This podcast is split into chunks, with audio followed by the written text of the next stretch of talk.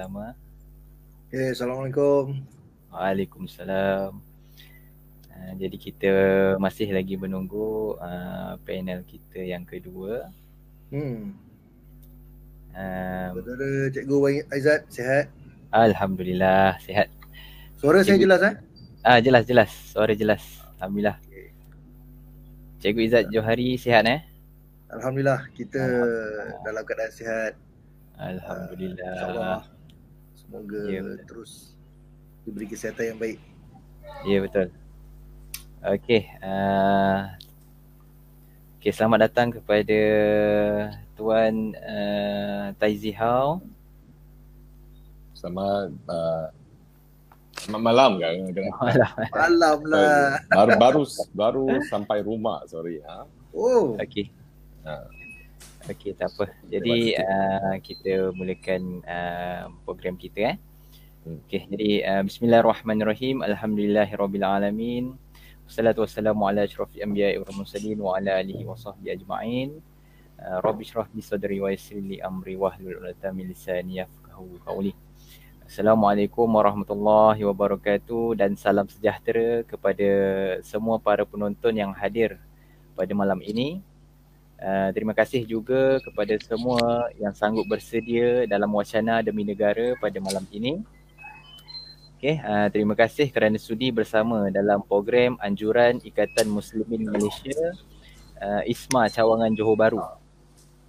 Uh, bersyukur kita kehadrat Allah SWT kerana dengan izin serta limpah kurnianya uh, dapat kita bertemu dalam wacana demi negara bersama saya Cikgu Wan Aizat uh, pada malam yang berbahagia ini. Uh, baiklah, uh, sidang penonton yang dirahmati Allah sekalian. Uh, sebelum saya memperkenalkan ahli-ahli panel kita pada hari ini, uh, kita sedia maklum sekarang ini sedang hangat diperbatkan tentang uh, Unified Examination Certificate atau secara ringkasnya sijil UEC. Apa itu sijil UEC? Sijil UEC adalah sijil lepasan sekolah menengah Cina persendirian. Uh, sijil UEC adalah peperiksaan yang dikendalikan oleh Badan Persendirian uh, menerusi Gabungan Kesatuan Pengelola Sekolah Cina Malaysia, Gabungan Kesatuan Guru Sekolah Cina dan Kesatuan Alumni Cina. Okey, uh, sukatan mata pelajaran UEC adalah berasal sepenuhnya dari Taiwan dan ianya uh, dikelola oleh Pertubuhan Persekutuan Persatuan-Persatuan Lembaga Pengurusan Sekolah Cina Malaysia, Donzong. Uh, permintaan dan desakan Persatuan Donzong dan Jiaozong supaya sijil UEC SJKC diiktiraf melanggar Akta Perlembagaan Negara jelas terkeluar daripada sistem pendidikan. Jadi adakah sijil UEC ini diiktiraf disesuai diiktiraf di Malaysia? Uh, bertepatan dengan tajuk uh, forum pada kali ini iaitu Iktiraf UEC Hancurkan Perpaduan Negara. Inilah kunci utama forum yang ingin kita kupas bersama-sama pada hari ini. Uh, sebelum kita mengupas tajuk ini dengan lebih mendalam, terlebih dahulu uh, marilah kita berkenalan dengan dua orang ahli panel pada hari ini. Baiklah ahli panel kita yang pertama, selamat datang kepada Tuan Haji Muhammad Nur Izzat bin Muhammad Johari. Uh, beliau lebih dikenali uh, dengan nama Cikgu Izzat Johari. ya. Uh, umur beliau adalah 36 tahun, berasal dari Kuala Lumpur dan mempunyai seorang isteri dan tiga orang cahaya mata. Uh, pendidikan awal beliau adalah bermula di Sekolah Menengah Teknik Kuala Lumpur. Uh, seterusnya diploma institusi kraf negara di IKN dan uh, pendidikan tertinggi beliau adalah ijazah sarjana muda pendidikan di UPSI. Uh, pengalaman se- pengalaman mengajar beliau adalah uh, dengan menjadi tutor sambilan di UPSI.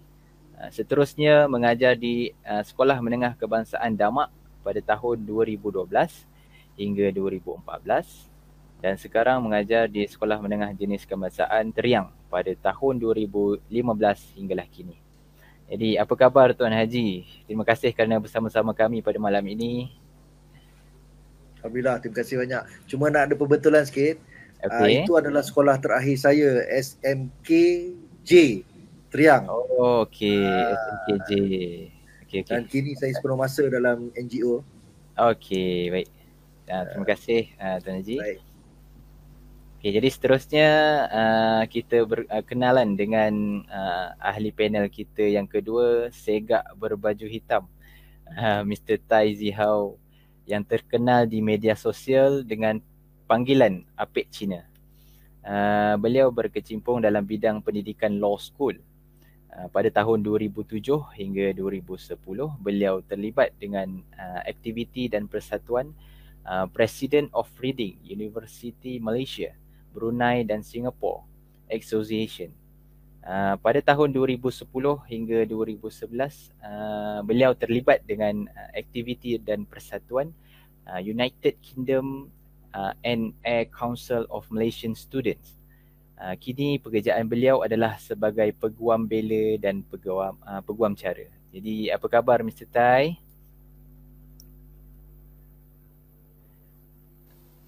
Sorry, tadi mute mic. Terima kasih. Khabar baik. Terima kasih atas Okey. sambutan untuk malam ni. Selamat uh, uh, tengah eh, selamat malam Cikgu Wan dan juga Cikgu Izzat.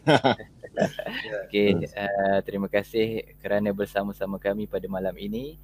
Okey, uh, jadi tanpa kita melengahkan masa lagi, okey, banyak lagi persoalan-persoalan yang ingin saya tanyakan. Uh, marilah kita teruskan dengan wacana kita pada malam ini. Uh, baiklah, soalan saya kepada panel kita yang pertama, uh, Cikgu Izzat Johari, seperti mana yang kita ketahui, uh, pembela dilihat banyak mengangkat isu-isu demi kemaslahatan negara. Uh, antaranya adalah isu iktiraf UEC ini. Uh, boleh tak uh, Tuan Haji uh, perjelaskan kepada hadirin yang hadir pada hari ini di mana bahayanya UEC ini kepada perpaduan negara kita. Okay, dipersilakan. Okey, uh, bismillahirrahmanirrahim. Terima kasih pada moderator Cikgu Wan Aizat, uh, saudara Tai Zihao atau Apek Cina. Uh, untuk makluman, uh, semasa saya di UPSI pun uh, gelaran pertama yang saya dapat adalah Apek. Dan batch tahun 2017 di UPSI semua kenal saya sebagai Apek. Okey, sekadar ini selingan. Uh, berkaitan dengan UEC ni sebenarnya kita dah uh, diperjelaskan sendiri oleh moderator sebenarnya apabila kita sedia maklum bahawa UEC ini adalah satu jenis bentuk peperiksaan penilaian yang berteraskan uh, menggunakan uh, kurikulum ataupun uh, subjek daripada Taiwan. Ini jelas di mana pada asalnya kita tiada masalah untuk uh, menerima UEC sebagai salah satu bentuk peperiksaan kepada rakyat Malaysia. Jika mereka ingin pergi ke uh, luar negara dengan kelulusan UEC tersebut. Walau bagaimanapun apa yang terjadi, kita lihat uh, ada ada tangan-tangan gaib yang kita akan dedahkan malam ini uh, yang telah membawa UEC ini supaya di diterima pakai dalam kerajaan Malaysia ataupun negara Malaysia sendiri. Jadi kalau kita tahu tadi dia berteraskan dengan silibus ataupun uh, berteraskan dengan Taiwan punya uh, negara, kenapa perlu kita terima pakai dalam Malaysia? Kerana kita tengok uh, dasar pendidikan negara sendiri, kita mestilah uh, bersifat ke kewarganegaraan. Ini paling asas kan kita ada sifat kita yang dalam rukun negara. Tapi bila satu-satu peperiksaan itu diguna pakai uh, berteraskan uh, negara lain tapi diguna untuk diterapkan dalam negara Malaysia ini tidak sesuai. Dan bagi menjawab soalan moderator tadi ialah uh, kenapa dia menjadi satu uh, bahaya lah kita kata bahaya untuk perpaduan. Kita menyambut baik uh, saranan ataupun uh, daripada Yang Amat Berhormat Perdana Menteri Malaysia. Di mana antara banyak-banyak kempen yang kita lihat daripada zaman BN uh, sehinggalah zaman uh, sekarang ni saya tak tahu-tahu nak sebut uh, PN interim ke macam mana saya tak pasti. Uh, tapi saya anggap sebagai uh, kerajaan semasa lah. Okay. keluarga Malaysia ni adalah satu bentuk uh, agenda yang begitu uh, kita panggil begitu tepat sekali untuk perpaduan sebenarnya. Walau bagaimanapun apa yang berlaku ialah UEC ni apabila ia diiktiraf dan untuk makluman semua UEC tak ada dalam uh, diambil oleh uh, murid-murid atau pelajar murid eh murid sekolah di sekolah kebangsaan atau sekolah menengah kebangsaan. Tak ada. Maknanya ianya hanya khusus untuk sekolah-sekolah jenis kebangsaan ataupun sekolah vernacular. Uh, jadi sekolah vernacular ini kita tahu dan saya tadi kebetulan pula uh, saudara moderator sebut pasal uh, uh, sekolah terakhir saya iaitu sekolah menengah jenis kebangsaan Triang di mana untuk makluman uh, moderator dan juga saudara Z sekolah menengah jenis kebangsaan Triang ini kalau di dalam uh, muka depan lah kita panggil dia panggil SMK sahaja. Dia tidak panggil SMJK tapi dalamnya semuanya berteraskan dengan vernacular kerana apa? Pertama, bahasa yang digunakan adalah bahasa pengantarnya adalah bahasa Mandarin atau bahasa untuk berbangsa Cina. Ya, kita tahu Mandarin ada, Hokkien ada, tapi yang majoritinya Mandarin. Yang kedua, bila dia dia menggunakan bahasa ibunda Mandarin ataupun bahasa Cina, sekaligus menyebabkan murid dalam sekolah tersebut tidak terdedah dengan bangsa-bangsa lain seperti bangsa Melayu, bangsa Cina tak ada. Apatah lagi bangsa daripada Sabah Sarawak kalau di Malaysia, uh, di Semenanjung. Jadi ini yang menyebabkan mereka ini telah mengasingkan diri mereka daripada sebagai rakyat Malaysia bersama bangsa-bangsa lain. Ini yang bahayanya kelulusan UEC ini juga yang termasuk dengan sekolah vernacular. Ha, itu yang nak menjawab bagi bagi soalan pertama. Sebab apa ada jurang diasingkan eh bukan jurang diasingkan pelajar UEC dengan pelajar-pelajar lain di sekolah-sekolah lain. Ha, ini ini bahana perpecahan perpaduan yang berlaku. Moderator. Okey, terima kasih kepada panel kita yang pertama uh, Tuan Haji Izzat Johari atas perkongsian beliau sebentar tadi uh, berkenaan dengan bahayanya UEC ini kepada perpaduan negara kita. Okay. Uh, jadi seterusnya saya ingin beralih kepada panel kita yang kedua uh, Mr. Tai atau senang uh, dengan panggilan Apek Cina. Okay, uh, Mr. Tai sebagai individu yang lebih ke depan dalam mengangkat dan mempertahankan budaya dan bahasa Cina di negara ini, uh, adakah Mr. Tai melihat kedegilan Dongzong uh, dalam ingin mengiktiraf UEC bagi sekolah vernacular ini?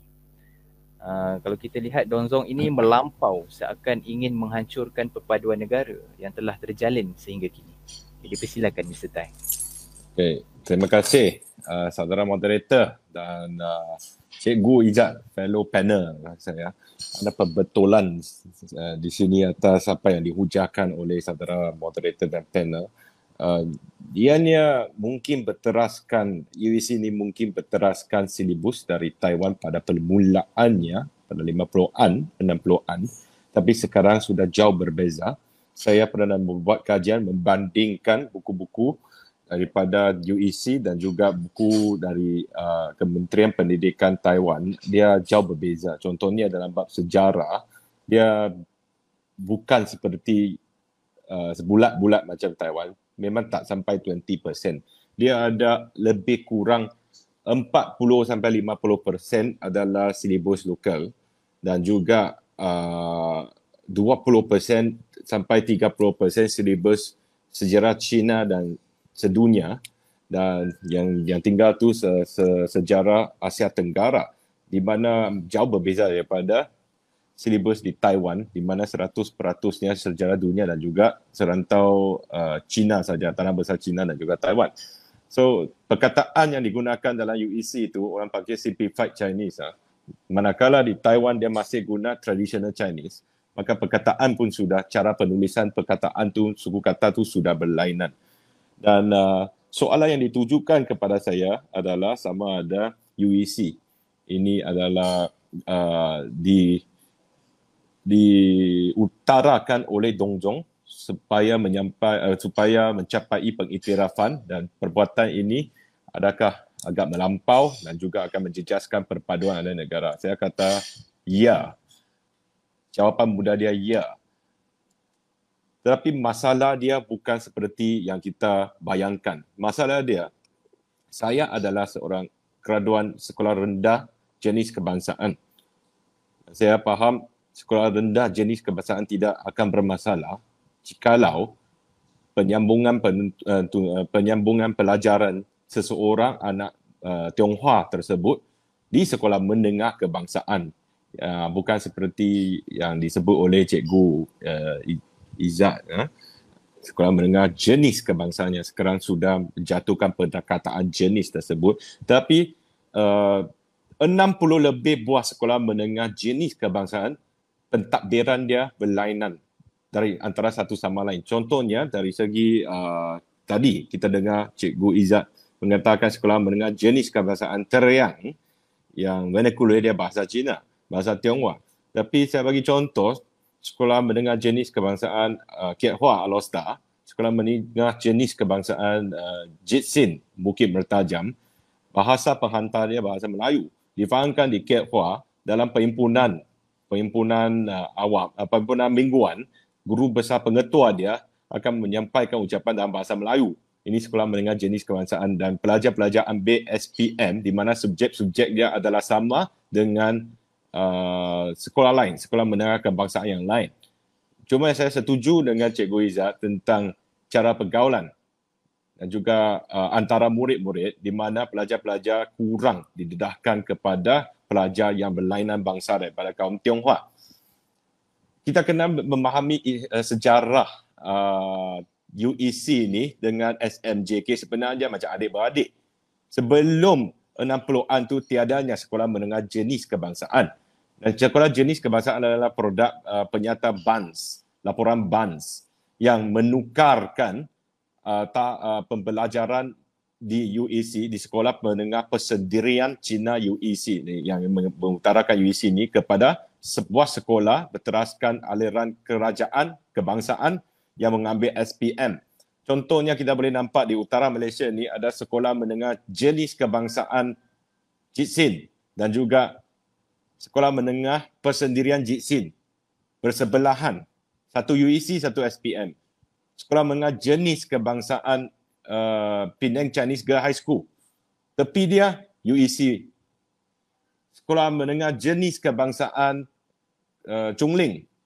Tepi dia yang UEC yang bersebelahan. Satu ambil SPM, satu ambil UEC. So 90 uh, 60-an terdapatlah terdapat kalau tengok uh, keadaan politik masa itu terdapatlah banyak unsur-unsur ramai tak setuju sebab ramai tak tahu banyak pengaruh komunis. Dan pengaruh komunis ni biasanya dia melalui menerapkan pengaruhnya melalui sekolah yang tidak dikawal oleh aliran kerajaan, Kementerian Pendidikan. Dan ini bukan saja di Malaysia, ini berlaku di Singapura juga, di mana uh, mendiang Presiden Singapura, Prime Minister Singapura, Lee Kuan Yew, mati-mati nak join Malaysia sebab nak mengawal pengaruh komunis. Dan salah satu tindakan drastik yang dilakukan oleh Lee Kuan Yew ialah tutupkan sekolah menengah yang beralirkan bahasa Tionghoa. Salah satu cara uh, salah satu uh, apa ni utama ya adalah untuk menge, uh, mengahadkan ataupun mengawal pengaruh komunis di Singapura. Dan juga dalam memoir Lee Kuan Yew telah menuduh kerajaan Malaysia mengekalkan sekolah menengah yang dikawal sendiri iaitu Dongzong seperti saudara panel uh, saudara moderator yang menyebut tadi bahawa ini mungkin akan menyebabkan ketidakharmonian dalam masyarakat. Tapi masalah dia bukan setakat situ saja. Masalahnya mereka yang menyokong contohnya Dongjong tidak berasa demikian. Orang di Dongjong, orang yang menyokong UC tidak berasa perpaduan retak kerana adanya satu sistem yang berlainan daripada sistem uh, aliran utama kebangsaan. Dan alasan-alasan yang diberikan contohnya ada sekolah tafis. Alasan-alasan contohnya ada sekolah persendirian yang beralihkan International Balakuret ataupun GCSE O-Level.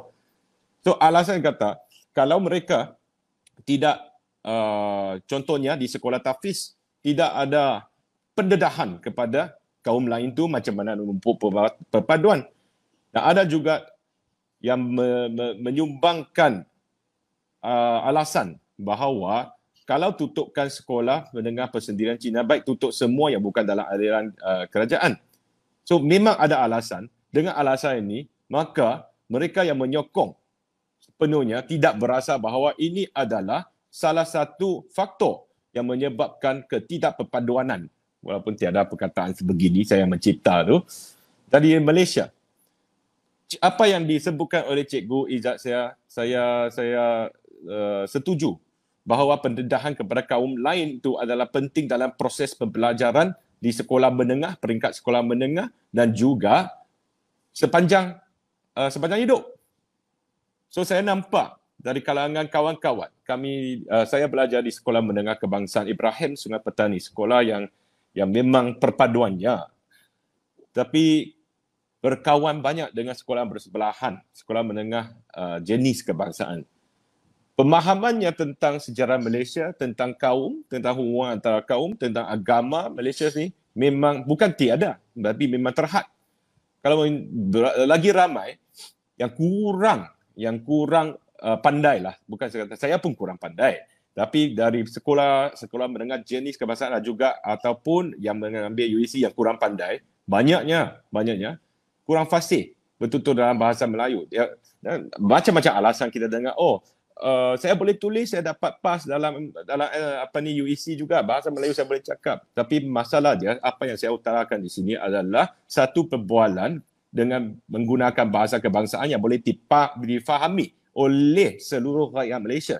So kita boleh tengok bila Yang Amat Berhormat Perdana Menteri, tak kira Perdana Menteri yang ke mana membuat satu ulasan di Facebook live tu kalau komen di bawah yang disiarkan oleh Akbar Cina di Facebook tu, oh apa yang PM tengah cakap ni, boleh siapa-siapa buat translasi, ada subtitle. Yang ini masih ada, keadaan ini masih ada. So bila saya uh, berada di mahkamah tiap-tiap minggu, memang ada banyak OKT yang berkaum Tionghoa yang mungkin yang mungkin kebesarannya yang berasal dari sekolah yang alihkan UEC itu tidak langsung langsung tidak fahami bahasa kebangsaan kita dan memerlukan perkhidmatan jurubahasa bahasa Tionghoa ke, bahasa Hokkien ke, Cantonese ke, sampailah orang uh, asing pun boleh faham bahasa Melayu. Orang India tak ada masalah, orang Melayu lagi tak ada masalah, hanya kaum saya saja. Ini saya cakap fakta, kalau mereka tak setuju dengan saya tu pun saya tidak boleh nak cakap apa lah kan. So, Dongzong ni, saya pernah, saya nak ingin mengkongsikan uh, satu pengalaman, pengalaman pendirian, tiada tiada kajian yang saintifik, tiada kajian yang eh, empirik, saya buat caveat di sini, maka jangan percaya saya 100%. So seorang um, pemimpin di masyarakat Tionghoa yang berumur 70 lebih tahun dan beliau adalah seorang uh, pengerusi NGO Tionghoa. Yang beliau juga merupakan bendahari Dongzong pada zaman 70-an. Dan beliau bagi tahu saya, Dongzong sekarang dengan Dongzong yang lama memang berlainan. Dongzong yang lama diketuai oleh para pendidik. So apa-apa pun yang berlaku tu memang ada asas dia dalam kalangan di kalangan masyarakat Tionghoa. Tapi sekarang dia bukannya dipimpin oleh pendidik ataupun orang kata academician or educationist. Malah oleh uh, penaung, para-para penaung kepada sekolah, orang peniaga, orang entrepreneur dan sebagainya. Maka cara untuk mendapatkan perhatian daripada media ataupun abad Cina adalah melakukan ataupun menyebut sesuatu yang boleh meninggalkan nama dalam masyarakat di kalangan masyarakat sendiri.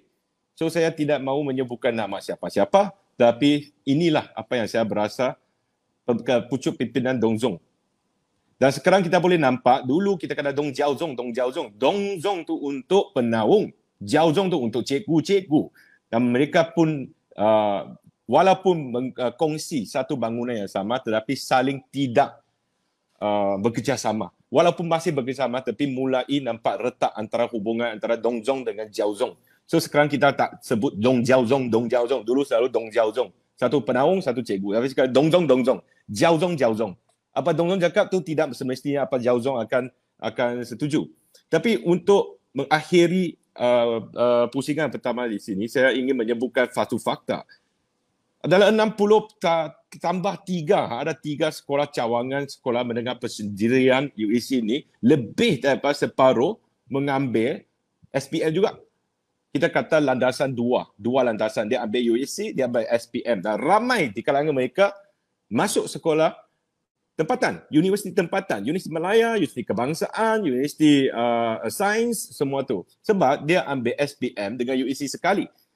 So, dalam pengiraan berdasarkan kajian saya, setiap lima pelajar Tionghoa di Malaysia yang sekarang berada di tingkatan lima umur 17, hanya satu saja yang ambil UEC.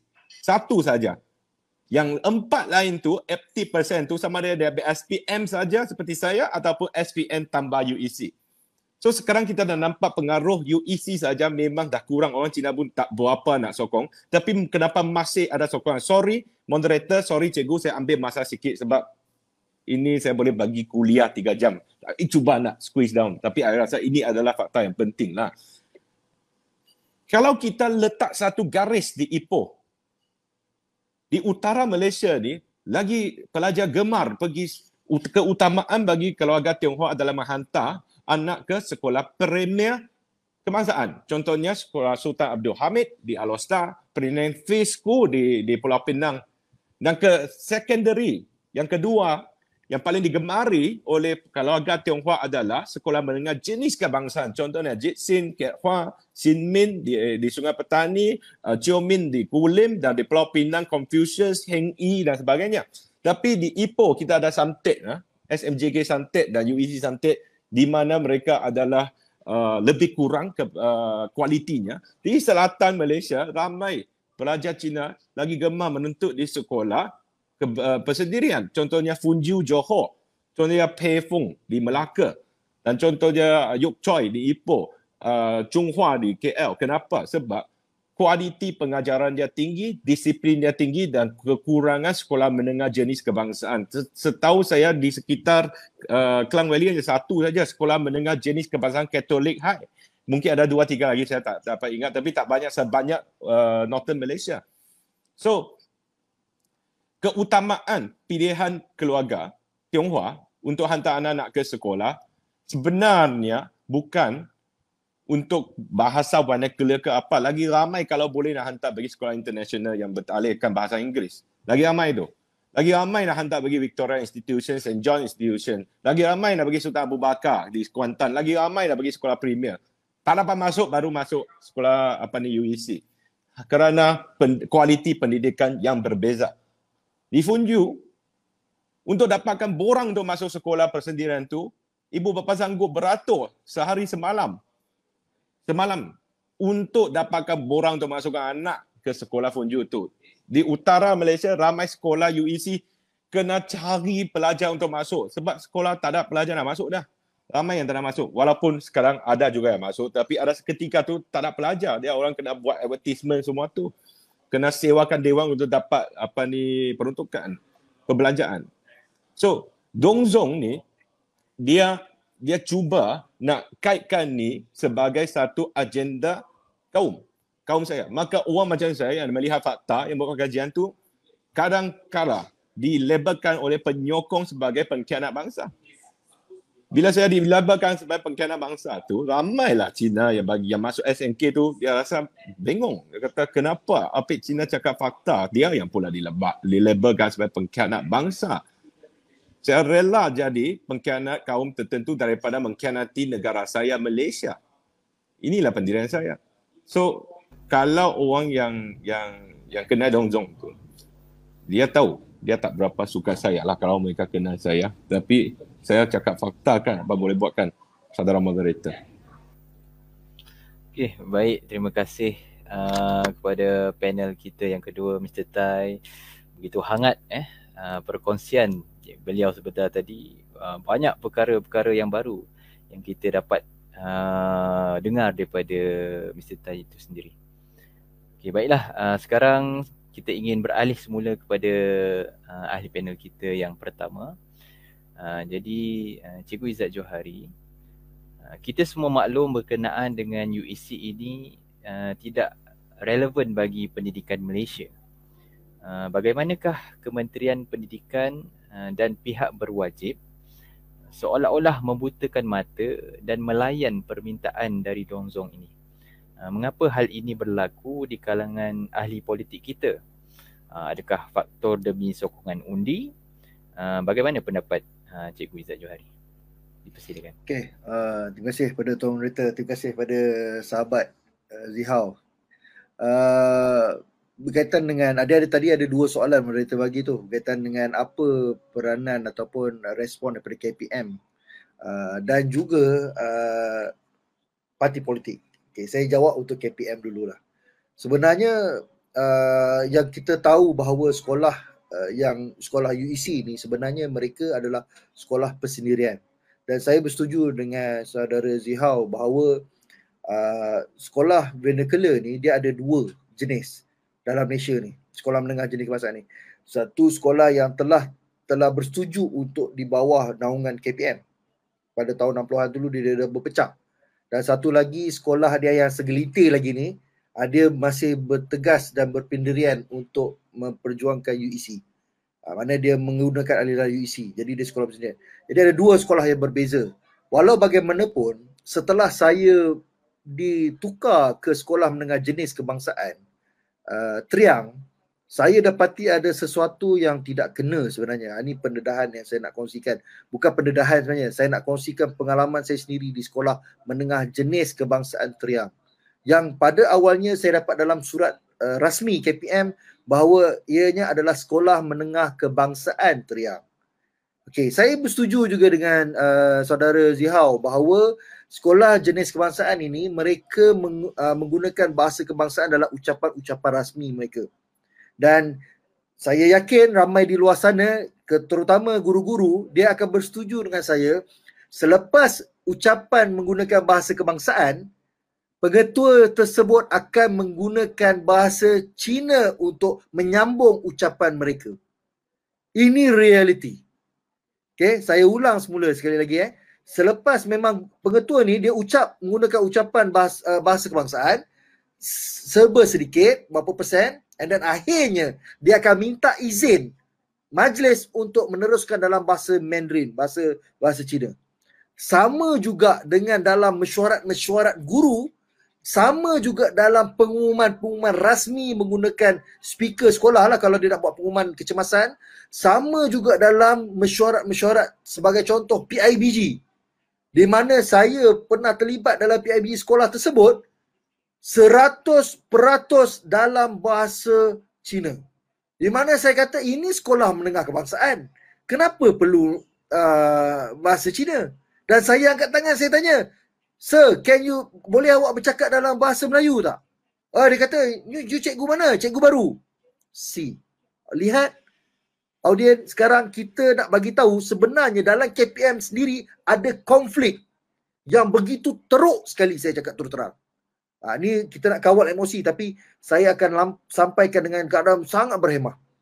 Itu yang pertama. Yang kedua, sekolah menengah jenis kebangsaan ini yang telah disama-samarkan menjadi SMK, mereka ini telah uh, meletakkan pengetua sekolah yang sepatutnya pengetua tersebut adalah berbangsa Melayu atau India tapi ditukarkan kepada berbangsa Cina atas pilihan ketetapan oleh pengelola sekolah. Di mana sekolah menengah kebangsaan ini mereka ada pengelola di mana pengelola inilah yang mengawal seluruh pentadbiran sekolah walaupun duduk di bawah Kementerian Pendidikan Malaysia. Ini fakta. Dan di mana sekolah menengah kebangsaan ini, yang kononnya sekolah menengah kebangsaan, mereka saban tahun, setiap tahun menerima peruntukan khas daripada KPM, paling rendah yang saya dengar SMK dapat, SMJK dapat adalah 100 ribu lebih. Dan paling tinggi saya pernah dengar 200 ribu lebih dan terbukti apabila Kementerian Pendidikan Malaysia ataupun Kerajaan Malaysia telah menyalurkan lebih kurang 15 juta kepada 63 buah sekolah persendirian UEC. Di mana memang dapat 230 lebih something. Jadi ini yang menyebabkan saya pengalaman saya waktu kecil itu saya rasa ada sesuatu yang tak kena dalam KPM. Ah, ini bagi menjawab satu bahagian moderator sebentar tadi. Mana KPM sendiri sebenarnya ada benda yang tersembunyi yang cuba ditutup diam-diam. Di mana guru-guru memang confirm tak boleh nak dedahkan lah benda-benda macam ni. Jadi sampai sampaikan saya pun sendiri saya rasa hairan. Sekolah ni SMK ke SMJK ke dan saya cakap tu terang sebenarnya okey ini berbalik pada isu yang tadilah yang ahli politik. Se- tapi sebelum tu saya nak sebut itulah perkara yang sangat penting yang tidak ada berbelah bagi berkaitan dengan perpaduan sebenarnya. Tidak ada permusuhan di kalangan orang yang nak ambil UEC ke itu pilihan dia. Walau bagaimanapun apabila anda dah mengambil UEC tidaklah boleh anda mengharapkan untuk anda duduk dalam peluang-peluang yang ada dalam kerajaan Malaysia. Kerana anda telah memilih untuk sekolah persendirian you pergi ke sekolah swasta. Tapi dalam Malaysia kita nak meneraskan perpaduan tadi perlulah mengutamakan SPM perlulah mengutamakan STPM perlulah mengutamakan uh, diploma-diploma yang ada dalam dalam Malaysia. Tapi kalau kita utamakan UEC sebagai contoh IPTA, uh, IPG contohnya. Yang kononnya nak ambil nak ambil uh, pelajar lepasan UEC untuk mengajar bahasa Mandarin di sekolah. Contohnya. Untuk makluman dan saya rasa uh, saudara Zihau pun akan bersetuju, ada sekolah ke menengah kebangsaan yang mengajar subjek Mandarin.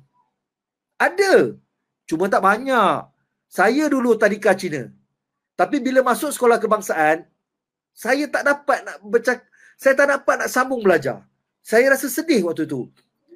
Dan akhirnya saya berkawan lah. Saya berkawan dengan budak Cina. Untuk maklumat Ziau, sepanjang saya sekolah rendah dan sekolah menengah, kawan-kawan saya yang paling ramai dan rasanya ramai kawan-kawan saya pun akan gelakkan saya. Memang saya berlepak dengan budak-budak Cina sebab muka saya macam Cina. Saya tak boleh. Dan waktu itu saya dapat rasakan bahawa Begitu indahnya perpaduan ni, saya buat kerja rumah di sekolah uh, di sekolah di rumah kawan saya Cina. Saya duduk kadang-kadang keluar santai-santai pergi lepak Sungai Wang dengan kawan-kawan Cina. Jadi nak ceritanya itu hasil hasil daripada sekolah kebangsaan di sekolah rendah dan masa itu dia panggil sekolah rendah kebangsaan SRK. Dan kini terus pergi ke sekolah menengah kebangsaan. Inilah indahnya perpaduan yang kita nak buat. Bukannya kita nak ambil bukan kita nak larang You nak pergi sekolah jenis kebangsaan silakan. Tetapi keistimewaan sebagai rakyat Malaysia, you mungkin tak dapat. Ha, itu kena itu kena bezakan. Dan kita nak bagi tahu ke Dongzong, you boleh fight. Tapi you untuk dapat keistimewaan sebagai rakyat Malaysia, you tak akan dapat privilege. Ataupun keistimewaan ini kita tak boleh nak bagi. Sebab kita utamakan 10,500 buah sekolah menengah dan jenis uh, sekolah menengah kebangsaan yang ada dan sedia ada. Ini yang penting ni.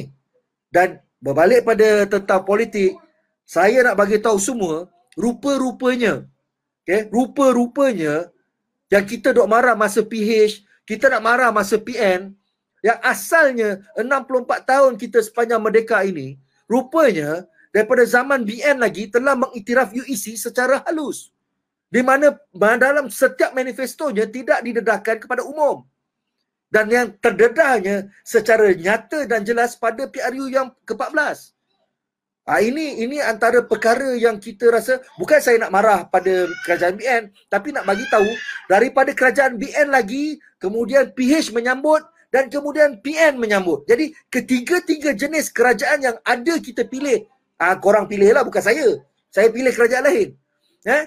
Yang kita pilih ini yang telah secara tidak langsung dan secara sengaja mengiktiraf sekolah ke, uh, jenis kebangsaan UEC ini. Uh, ini yang perkara perlu kita rasakan, ialah bila dah ahli politik menang jadi kerajaan, dia duduk dalam KPM. Orang KPM pula yang di kalangan PTD, dia tak faham. Minta maaf cakap. Pegawai PTD tidak faham tentang agenda pendidikan negara. Hanya cikgu yang di mana cikgu ni untuk makluman mereka ada yang PhD. Diorang ada yang master. Mereka lebih faham fasih tentang pendidikan negara. Tapi malangnya tidak diberi ruang untuk bersama dalam agenda dasar kebangsaan. Ha, ini yang berlaku kelompangan yang perlu dibaiki segera.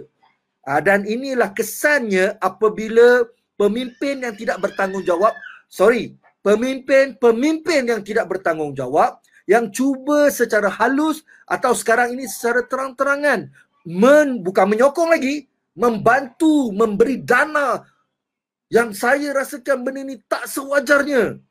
Lebih lebih lebih lagi bila kita cakap tentang manifesto ataupun uh, ketika PH dulu rupanya pemimpin-pemimpin yang dulunya menolak Dongzong, menolak UEC, rupanya diam seribu bahasa dan memberi dana kepada sekolah vernacular UEC ini. Ha, ini saya ambil uh, Z, uh, apa saudara Zihau tegur saya. Dia kata cikgu, sekolah vernacular dia ada dua. Satu sekolah yang UEC. So you yang tu yang tak betul. Okey, yang yang betul kita tak apa sekolah menengah jenis kebangsaan yang ikut di bawah KPM kita tak ada masalah. Sebab mereka ambil SPM. Ha, saya setuju, betul. Itu memang betul. Memang yang ambil SPM kita tak ada masalah. Tapi masalah pula perpaduan tu. Perpaduan tu. Perpaduan tu apabila kita tak dapat duduk di sekolah yang satu jenis kebangsaan. Habis. Kesian dekat anak-anak kita. Dan saya cakap terang, saya juga berharap KPM untuk menyediakanlah agenda utama sebenarnya bahasa ibunda. Ini masalah utama dia. Bahasa ibunda yang perlu dipelajari oleh mungkin uh, uh, bangsa Tionghoa. Mereka nak belajar bahasa Mandarin, bahasa Cantonese, bahasa Hokkien. Dan saya cakap tu terang, kalaulah KPM ni bijak, kalau lah eh, sebab dia tak buat sangat, dia tak menyeluruh. Adakan bahasa Mandarin di seluruh sekolah, sekolah menengah kebangsaan.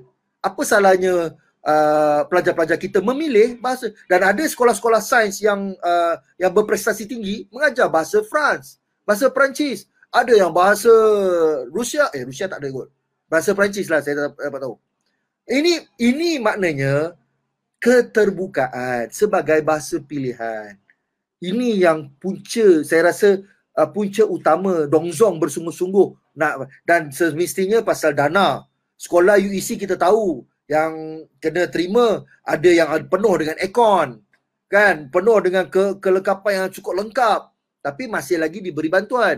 Sedangkan sekolah di kampung minta maaf cakap tadi saya pergi melawat sekolah anak saya pun sebagai YDP PIBG masih lagi teruk bumbung bocor hancur dengan macam-macam. Lepas tu mesyuarat di Pahang. Tadi kebetulan saya dengar sikit lah ada yang sekolah baru nak terima kerusi meja. Banyak lagi bantuan-bantuan yang perlu diberikan saya serah balik pada Cikgu Wan. Harap jawab soalan tadi tu. Baik, Alhamdulillah. Terima kasih kepada panel kita yang pertama, Tuan Haji Izzat Johari. Uh, atas perkongsian yang begitu semangat eh, uh, daripada beliau.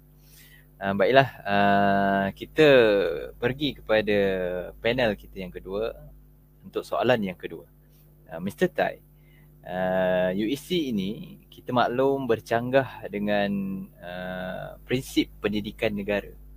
Okay, masyarakat Cina lebih menitik beratkan hal pendidikan bagi anak-anak dan sering dikaitkan dengan ingin memberi sekolah yang terbaik uh, bagi mewakili masyarakat Cina. Adakah dasar pendidikan negara yang sedia ada ini tidak menepati cita rasa ibu bapa bagi mendidik anak-anak mereka tentang bahasa Cina dan budaya Cina. Uh, dipersilakan Mr. Tai. Uh, terima kasih saudara moderator, terima kasih Cikgu Izzat. Saya ditanyakan uh, mewakili masyarakat Cina. Saya tidak boleh mewakili masyarakat Cina tapi saya boleh dari sudut pandangan orang ketiga merujuk kepada pandangan mereka. Yang ber, yang tidak semestinya pandangan diri saya sendiri. Cakap dengan lawyer memang macam ni kan. Okay so kalau saya nak bagi satu jawapan yang telus tanpa sebarang hiasan jawapan dia ya memang tidak uh, beramai uh, ibu bapa yang berkaum Tionghoa berasa bahawa kualiti pendidikan secara amnya di Malaysia adalah kurang memuaskan. Ini jawapan terus kepada soalan moderator. Dan uh, sebenarnya jawab uh, apa ni soalan uh, sambungan daripada saudara moderator tentang kepuasan ibu bapa terhadap sekolah menengah aliran kebangsaan tentang pengajaran kebudayaan Tionghoa tu actually that is not a big problem itu bukan masalah besar sebab sebab kebanyakan pendidikan tentang kebudayaan Tionghoa adalah diajar melalui keluarga, melalui ibu bapa yang diwarisi secara turun-menurun. Dan itu bukan sahaja kebudayaan Tionghoa, ada kebudayaan Hokkien, ada kebudayaan Cantonese dan sebagainya dan ada juga kebudayaan keagamaan kalau kita tengok Buddhism, Taoism, ada Kristian, maka cara uh, menyambung kebudayaan pun sudah berlainan. Kalau kita tengok hari ke-15, sorry, hari ke-9 dalam uh, tahun baru Cina, kalender kalender lunar kalender tu ada upacara secara kebudayaan untuk menyembah kepada Tuhan kalau Cina yang telah menganut agama Kristian, maka kebudayaan ini akan dilepaskan. Maka sekolah peranan dia bukan untuk mengajar uh, penyambungan kebudayaan. Maka perkataan buana kela itu lagi penting dalam memilih sekolah sama ada sekolah UEC atau sekolah SPM. Dan kali ini saya uh, minta maaf lah Cikgu Izzat, saya nak gabungkan SPM, saya hanya nak bezakan antara SPM dengan UEC saja. Sekolah yang menawarkan UEC dan sekolah yang menawarkan SPM walaupun SMJK dengan SMK pun berlainan tetapi SPM dan ini UEC so saya tengok silibus UEC memang sentuh banyak tentang kebudayaan dan falsafah Tionghoa. So tiada masalah dia. Ada juga uh, bahasa apa ni sejarah Malaysia kebudayaan Malaysia tapi jauh berkurangan kalau kita bandingkan dengan silibus SPM dan juga apa yang dikhawatirkan oleh Cikgu Ijaz adalah benar dan juga uh, sahih tentang pendedahan budak-budak sekolah. Kalau kita kena SMJK pun mengalami masalah sebegini, apatah lagi sekolah UEC. Apatah lagi kan? So, ibu bapa kalau memilih kualiti, saya selalu bertanyakan soal ini kepada mana-mana ibu bapa Tionghoa. Ni ada kajian tapi bukan empirikal. Lagi satu keyword. Kalau kita andaikan yuran sekolah sekolah antarabangsa yang beralihkan GCSE O level ataupun international berlaku kamu kena bayar RM100 satu bulan sahaja bukannya berpuluh-puluh ribu sekarang lah contohnya dan juga sekolah UAC yang kena bayar RM100 saja mana sekolah yang akan kamu hantarkan anak kamu 9 out of 10 SM uh, apa ni sekolah antarabangsa. Maka soalan saya adalah apa-apa pula dengan kebudayaan Cina?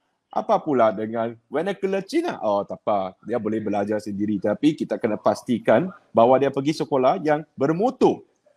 Ada sekali tahun 2016 saya baca di akhbar Cina ada seorang bapa menuduh pengetua sekolah Sultan Abu Bakar Kuantan sebagai perkauman kerana enggan menerima anaknya ke sekolah menengah kebangsaan. Maka saya pun tanyalah kawan saya dari Kuantan. Apa sekolah menengah Sultan Abu Bakar ni? Oh, this is premier school. Krem de la Cop, pelajar paling canggih, paling pandai di Kuantan semuanya terkumpul di sekolah Sultan Abu Bakar. Saya kata, Kuantan tak ada sekolah Cina ke? Ada. Hualien. SMJK Hualien. Ada. Typing pun ada Hualien. Kuantan pun ada Hualien. Kenapa orang tak tak hantar tak, tak pusu-pusu nak hantar anak pergi Hualien? Oh kalau tak dapat masuk Sultan Abu Bakar baru masuk Hualien. Di Sungai Petani kalau orang mas zaman saya tu pusu-pusu nak masuk sekolah menengah Ibrahim. Kalau tak masuk Ibrahim baru masuk SNJK Simi. Sekarang lain sikitlah. Sebab Simi dengan Ibrahim lebih dua-dua pun sekolah kluster. Di di di Kuala Lumpur kalau tak dapat masuk Victoria Institution baru masuk Confucius. So mutu kualiti untuk suplemen untuk menyokong pendapat tadi bahawa kepuasan ibu bapa terhadap sekolah menengah kebangsaan secara amnya adalah kurang memuaskan itu kalau sekolah menengah kebangsaan dianggap sebagai bermutu, berkualiti tinggi, lebih tinggi daripada sekolah uh, UEC ini, ibu bapa tidak teragak-agak akan menghantar anak mereka ke sekolah menengah kebangsaan. Bukan sekolah menengah jenis kebangsaan, saya kata sekolah menengah kebangsaan. Dan ini kita boleh nampak di Kedah dan di Pulau Pinang. Tapi kalau kita nampak di negeri-negeri lain ataupun uh, kawasan yang tiadanya sekolah yang dianggap saya bukan kata sekolah yang secara fakta bermutu tapi dianggap kurang bermutu maka sekolah UEC boleh tunjuk dan menonjol bahawa mereka lagi bermutu daripada sekolah menengah kebangsaan tempatan maka ibu bapa tidak agak-agak agak hantar dan kerana ibu bapa sekarang berlainan dengan ibu bapa dulu-dulu. Ibu bapa dulu dia hanya nak anak belajar UEC. Ada permintaan daripada ramai pelajar bahawa anak-anak mereka seharusnya mengambil peperiksaan UEC dan juga SPM. Maka lebih daripada 50% sekolah menengah persendirian Cina di Malaysia menawarkan SPM dan juga UEC. ada yang mewajibkan SPM. Ramai yang kenalan saya. Contohnya sepupu saya menjadi seorang peguam, peguam bela. Beliau seorang graduan uh, sekolah menengah persendirian di Kelang. Dan saya tanya, eh boleh ambil ke? Sebab dalam perundangan ni kalau nak nak layak untuk menjadi peguam, kena ada kredit dalam bahasa Malaysia dan juga se- dalam sejarah UEC. Dia kata, hey cousin, saya ambil SPM lah. Tapi you sekolah menengah persendirian. Oh, sekolah saya wajib dua-dua kena ambil. So permintaan ni bukan datang dari angin yang kosong permintaan terhadap SMJK bukan yang kosong. SMJK bagi saya adalah satu stepping stone untuk SMK. So saya memang menaruh banyak harapan kepada pelan pendidikan yang dimulakan uh, sejak zaman dua kerajaan yang dulu sampai 2025 apa pelan biru atau apa tu untuk menaikkan mutu ada sekolah kluster kecemerlangan dan apa ni. Ibu bapa lagi gemar hantar anak ke sekolah yang diiktiraf sebagai kluster kecemerlangan daripada sekolah area yang lain. So unsur kebudayaan ni cakap yes. Kalau cakap di akhbar media yes. Oh kami nak mewarisi apa ni. Cakap yes tapi hati bukan semestinya. Sebab kalau berani cakap yang berlainan, yang bertentangan dengan apa yang cakap, dia macam saya pengkhianat lah. Saya berani lah, saya pengkhianat lah. Saya cakap fakta. Saya saya saya buat banyak kajian tentang falsafah dan juga sejarah Cina atas usaha sendiri, bukan atas usaha sekolah. Saya cuma nak sekolahkan mereka yang kata saya nak hantar anak ke sekolah vernacular, sekolah menengah persendirian ni sebab saya nak mewarisi kebudayaan Cina. Saya tanya anak mereka, dalam bahasa Cina, falsafah Cina ni, sejarah Cina ni ada empat buku, empat kitab, lima buku. Namakan empat buku kitab tu.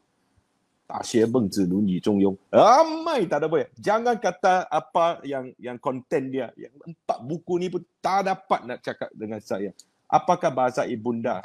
Saya kerap tulis sebagai kolumnis kepada abad Cina dan banyak artikel saya kena uh, uh, dibantah namun saya ingin berterima kasih kepada ketua editor tersebut walaupun saya dibantah oleh ramai tetapi masih uh, mengekalkan penerbitan kolom saya definisi bahasa ibunda. Kalau seorang dilahirkan di Melaka, kaum Tionghoa, broad definition, broad definition. Bahasa ibunda dia, bahasa yang diajar sejak kecil iaitu bahasa Melayu. Narrow definition, bahasa yang diwarisi oleh sejak uh, diwarisi daripada moyang iaitu Hokkien. So apakah peranan bahasa Mandarin di sini? Bagi mereka, peranakan Cina. Dan bila dia kata dia bantah UEC tu, you kata pengkhianat, dia kata pengkhianat apa? Saya bahasa ibunda, Hokkien dan Melayu. Walaupun saya Cina, Tionghoa, tapi bahasa ibunda saya. Kenapa nak belajar daripada satu negara dipanggil Taiwan ataupun uh, bukan Taiwan. Ini memang kita tak mau bawa isu yang berlainan dari sini. Uh, kawasan Taiwan dan juga kawasan tanah besar Kenapa itu adalah bahasa ibunda? Kenapa bukan kita yang mewarisi daripada moyang Hokkien ke Cantonese bahasa ibunda? Maka mereka susah nak jawab. So, kita kena asingkan benda di sini. Apa yang cakap dan apa yang fikir. Dan naluri kebanyakan, bukan semua, kebanyakan keluarga Cina, mutu pendidikan adalah prioriti, keutamaan. Bukannya apakah bahasa penghantar dia second only bahasa berhantar. So adakah ini adalah faktor pemilihan sekolah menengah tentang pewarisi kebudayaan Tionghoa? Ya, mungkin ya, tapi bukan keutamaan. Mutu pendidikan, mutu institusi tersebut adalah keutamaan. Malah kebanyakan sekolah menengah persediaan seperti tadi Cikgu Izzat kata, ada aircon, ada cikgu yang garang, yang berdisiplin, fasiliti yang cantik-cantik di tengah-tengah bandar uh, senang hantar anak tu. So membuat pertimbangan semua faktor yang berkaitan tu. Lagi gemar ibu bapa bagi pelajar kaum Tionghoa di sekitar pertengahan dan seratan uh, Malaysia, uh, Malaysia Peninsula Melaya uh, dan juga Sabah dan Sarawak untuk hantar anak ke sekolah menengah pendirian. Terdapat 2,400 2,200 lebih sekolah menengah di Malaysia ada 60 sekolah menengah persendirian saja. So buat pendengar tu. Tadi Cikgu Ijaz kata wah 15 juta. Actually 15 juta tu That's all they get from the government. But 2,240 buah sekolah mendengar di Malaysia dapat 4 bilion lebih daripada 15 juta tu kalau buat perbandingan ratio. Walaupun saya tidak kurang bersetuju bagi saya kalau 15 juta bagi sekolah UEC kena bagi sekolah tafiz, kena bagi sekolah persendirian, uh, uh, GCSE O level kena adil uh, sekolah Jepun di Kota Kemuning, sekolah apa uh, Arab di di Kelantan uh, itu kena bagilah kena adil lah. Kenapa hanya bagi ni saja? Luar daripada sistem manakula kalau nak bagi bantuan boleh bukan kadang tidak boleh bagilah. Uh, sama rata lah kepada semua. 15 juta untuk ni kalau dia ada 60 buah sekolah. Kalau ini ada uh, 100 buah sekolah dia bagi lebih. Ada 5 buah sekolah dia bagi kurang. Okay? So saya serah balik kepada saudara moderator. Kan dan saya minta maaf sedikit sampai sekarang saya belum makan lagi. Kalau sema- uh, saya dengar apa Cikgu Jah cakap saya makan sikit. Je saya mohon maaf ah. Okay boleh. okay. Okay, terima kasih kepada panel kita yang kedua, Mr. Tai atas perkongsian beliau sebentar tadi. Uh, baiklah, uh, kita akan beri sedikit masa lah kepada ahli-ahli panel kita untuk berehat sebentar. Okay, jadi saya mengambil peluang ini uh, ingin meminta semua penonton uh, untuk mengetik butang like dan share supaya lebih ramai lagi yang dapat bersama-sama kita pada malam ini. InsyaAllah. Okay, dan jangan lupa uh, untuk like Facebook Ikatan Muslimin Malaysia ISMA Cawangan Johor Bahru. Okay, uh, kami akan menyajikan berbagai-bagai input yang boleh memberi manfaat kepada semua.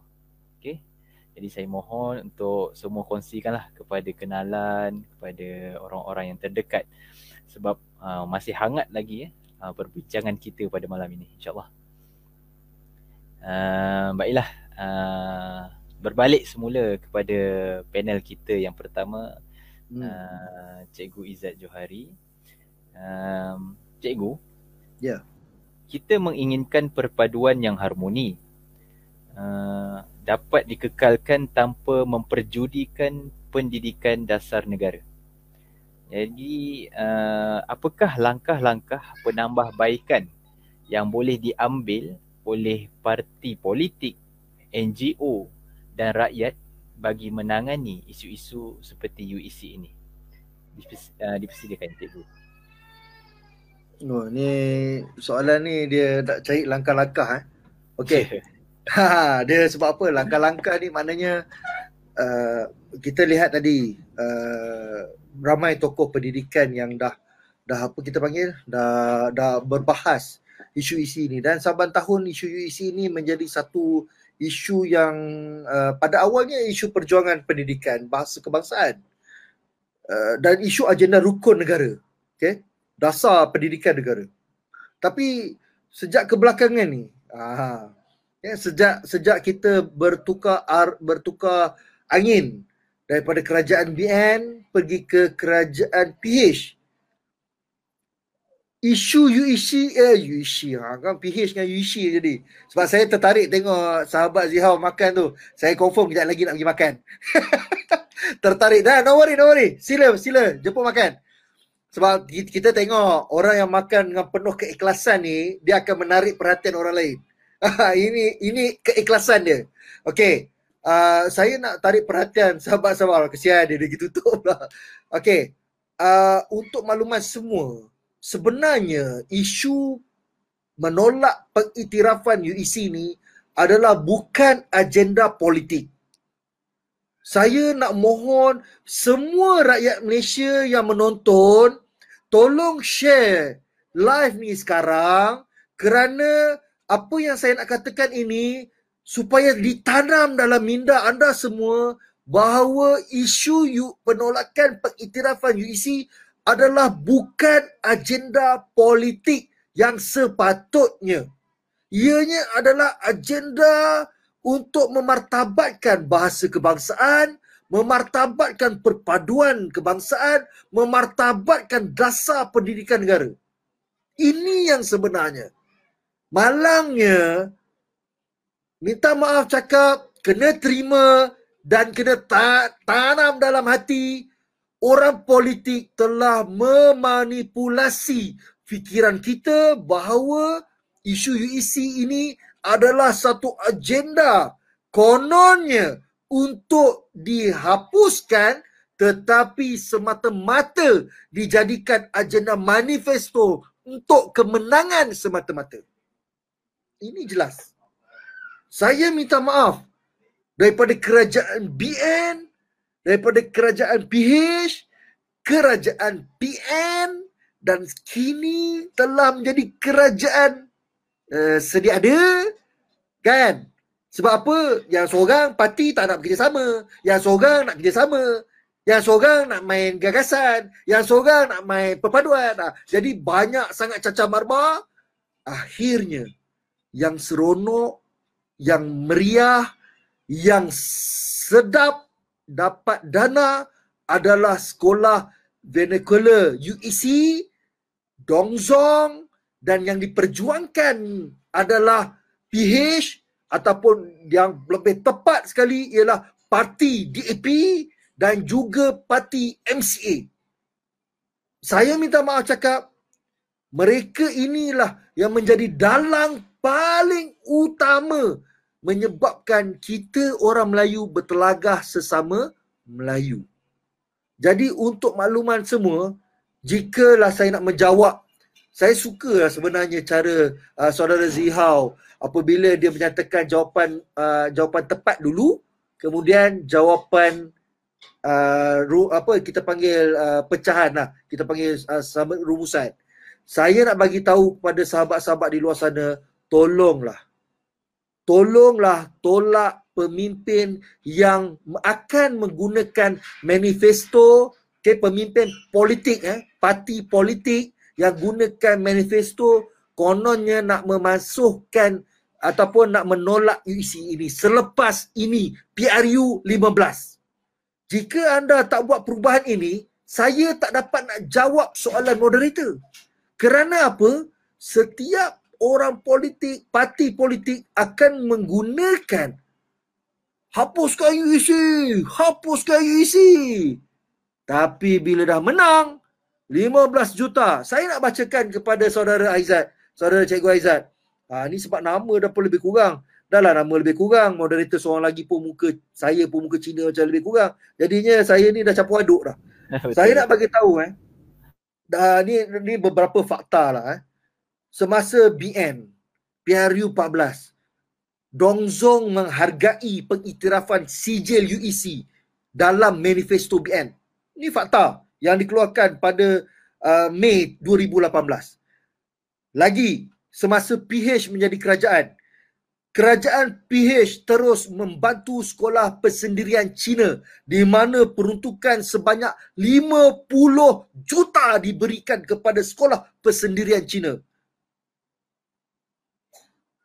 Apa lagi? Okey, okey. BN dah kalah.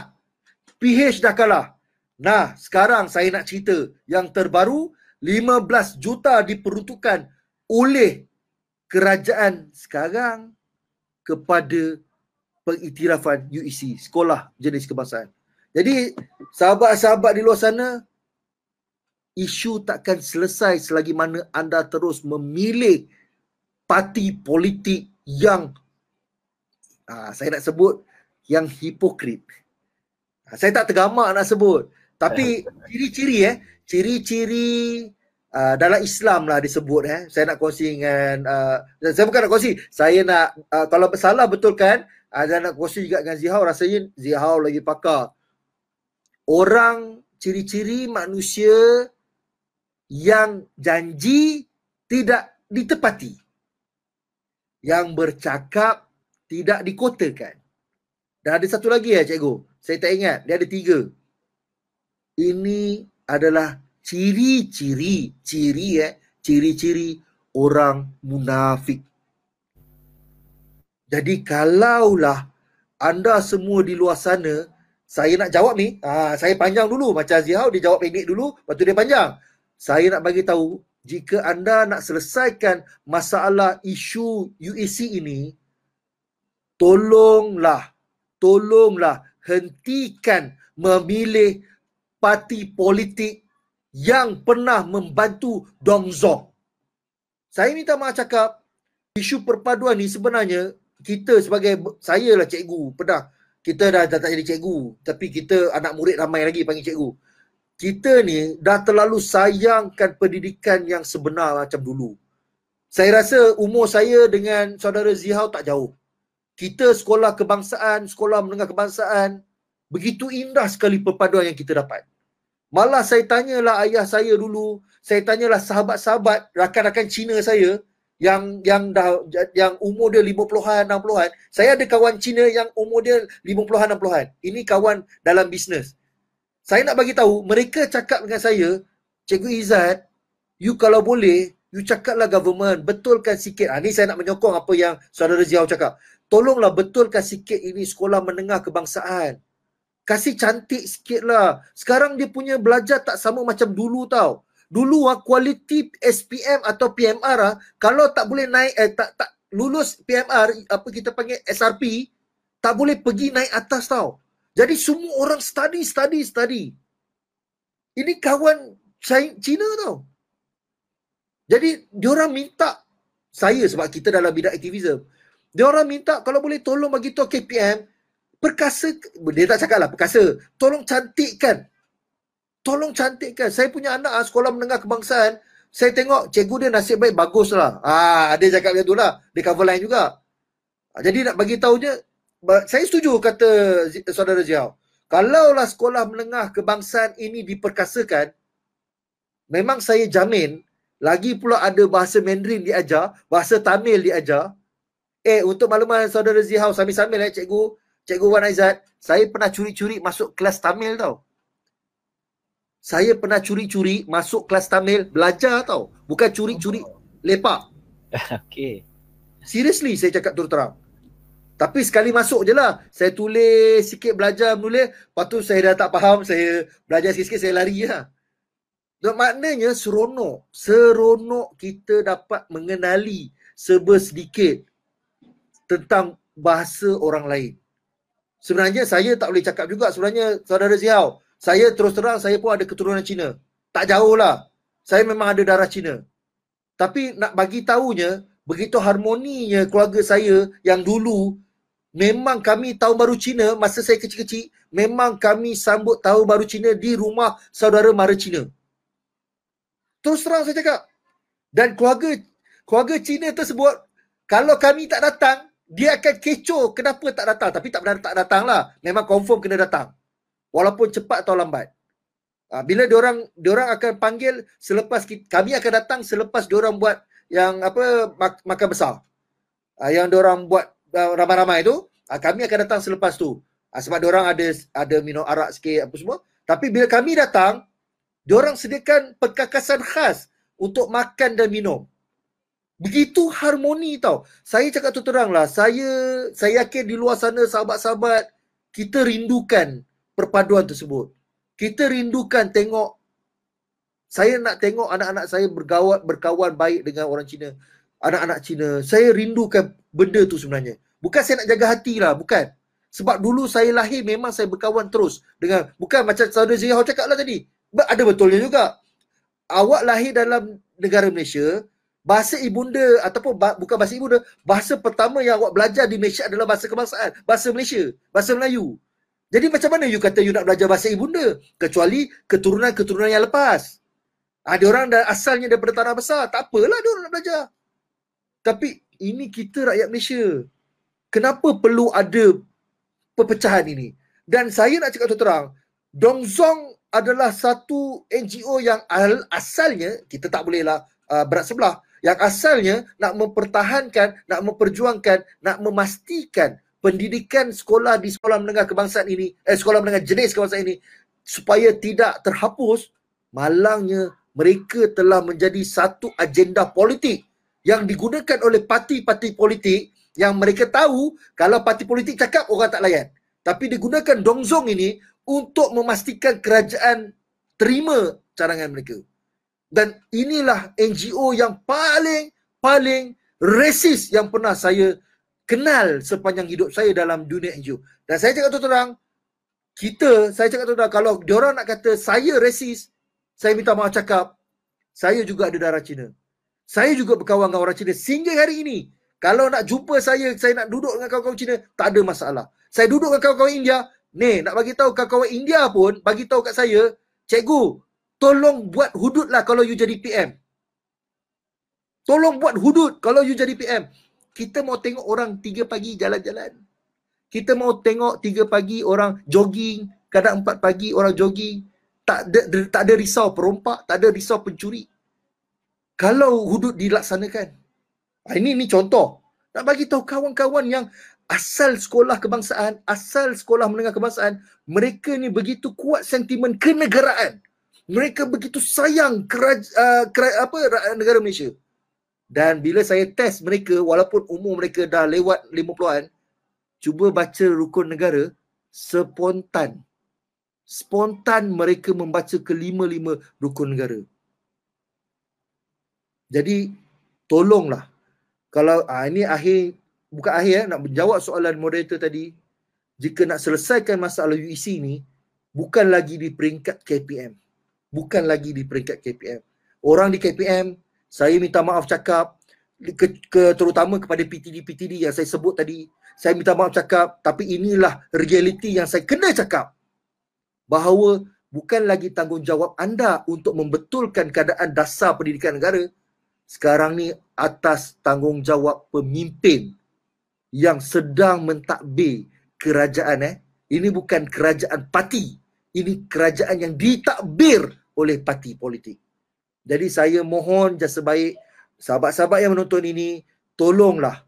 Tolong buka minda. Jangan lagi termakan pujuk rayu agenda manifesto waima apa benda sekalipun kecuali daripada kami satu-satunya NGO yang memperjuangkan isu pendidikan yang kita pun tengah tunggu juga NUTP mana. Isu untuk guru saja rupa-rupanya. Untuk pendidikan tak ada Ya, untuk guru ada tapi untuk pendidikan tak ada. Jadi kami buat masa ni dalam Malaysia buat masa ni lah uh, yang memperjuangkan isu dasar pendidikan negara iaitu menolak pengiktirafan UC adalah pembela. Saya serah balik kepada moderator.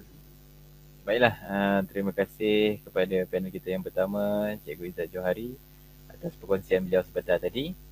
Uh, jadi uh, soalan terakhir lah eh, untuk panel kita yang kedua uh, Mr. Tai uh, Menurut pandangan Mr. Tai uh, Apakah saranan uh, dan kaedah bagi menyedarkan kepada pihak Dongzong Tentang ancaman UEC ini uh, Serta untuk mengajak masyarakat Cina yang lain uh, Untuk sama-sama menolak uh, mengiktiraf UEC ini uh, uh, dipersilakan Mr. Tai. Ini memang saya telah lakukan sejak beberapa tahun lalu lah. Tapi bukan cara yang seperti uh, di, dibayangkan oleh semua.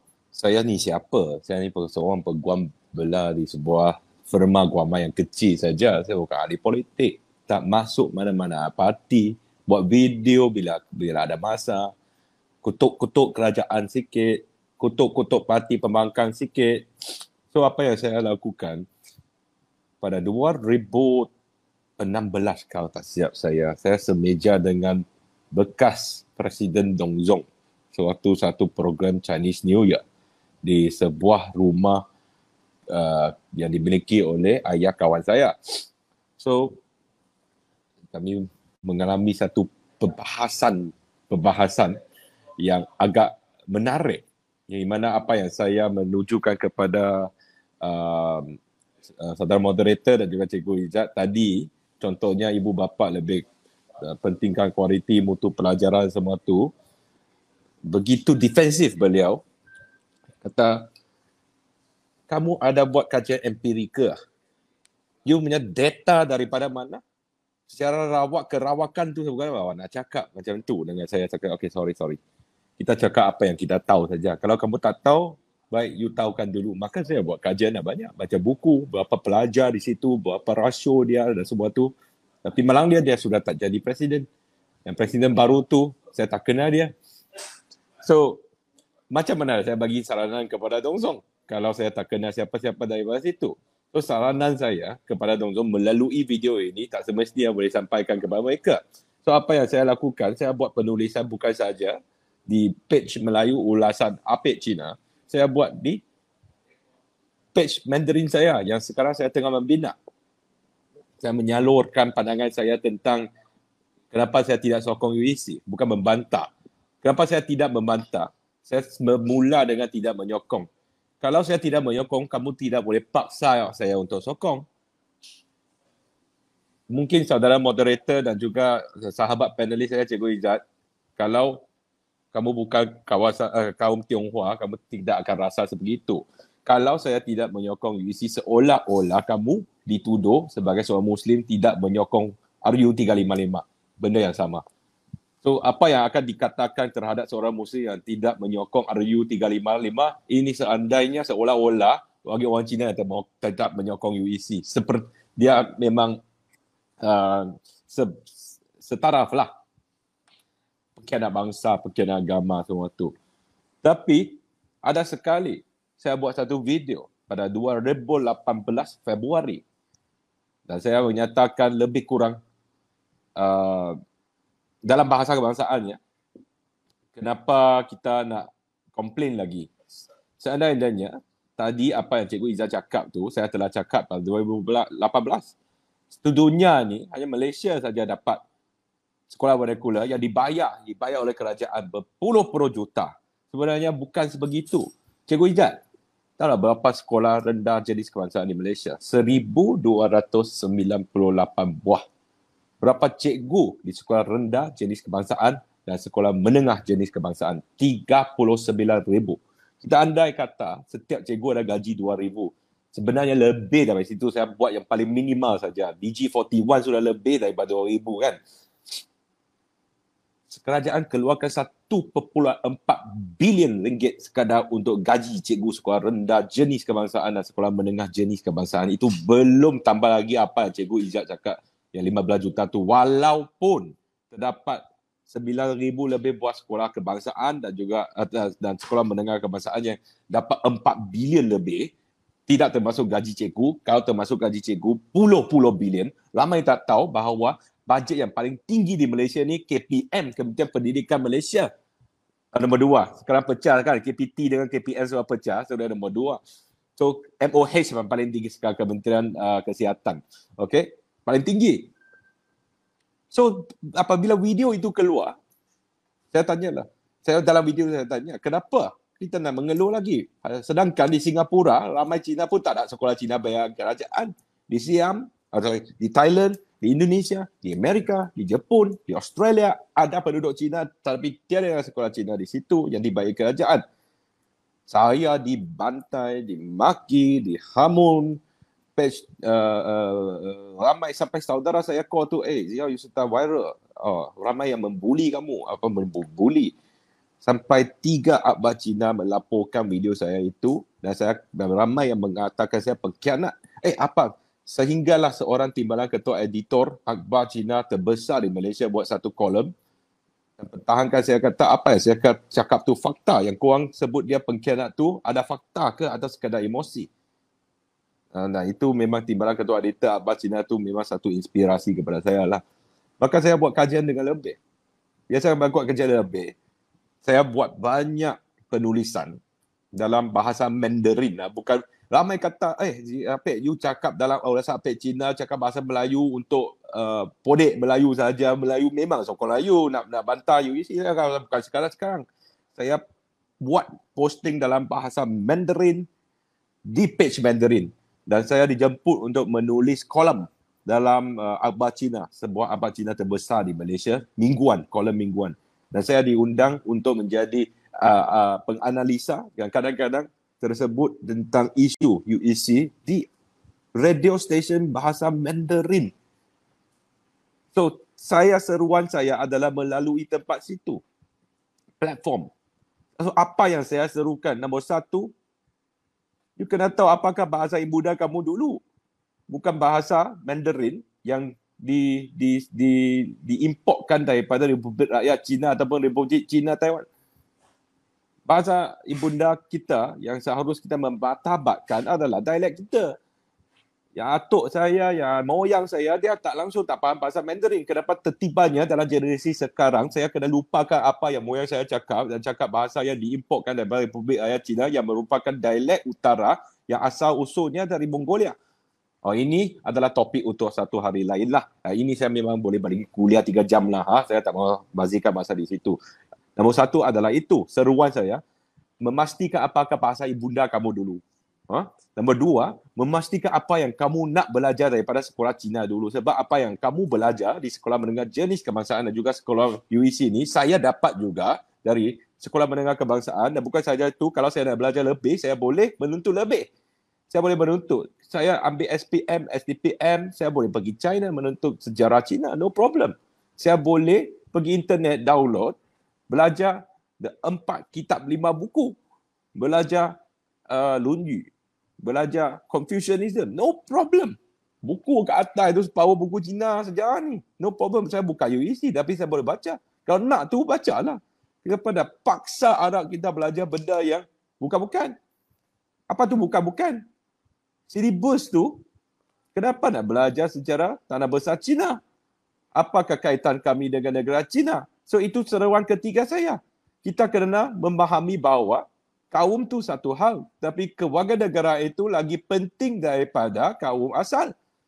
Kalau satu hari Malaysia berperang dengan China ketaatan kamu di mana?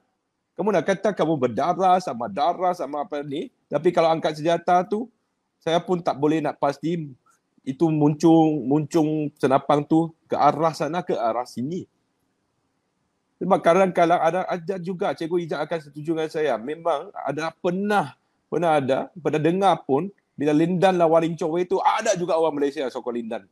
Ada juga. Okey. Badminton tu kalau orang yang mahir badminton satu hal ya. Bukan tu kita kena mengaku saja kita tengok labang apa ni kecalo gemilang kita sokong buta turi saja sebab itu wakil dia kita kan.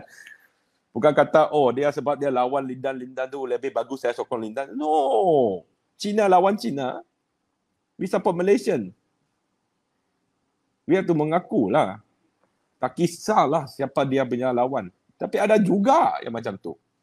Saya pernah, saya pernah berjumpa dengan pegawai kanan dari negara Republik Rakyat Cina.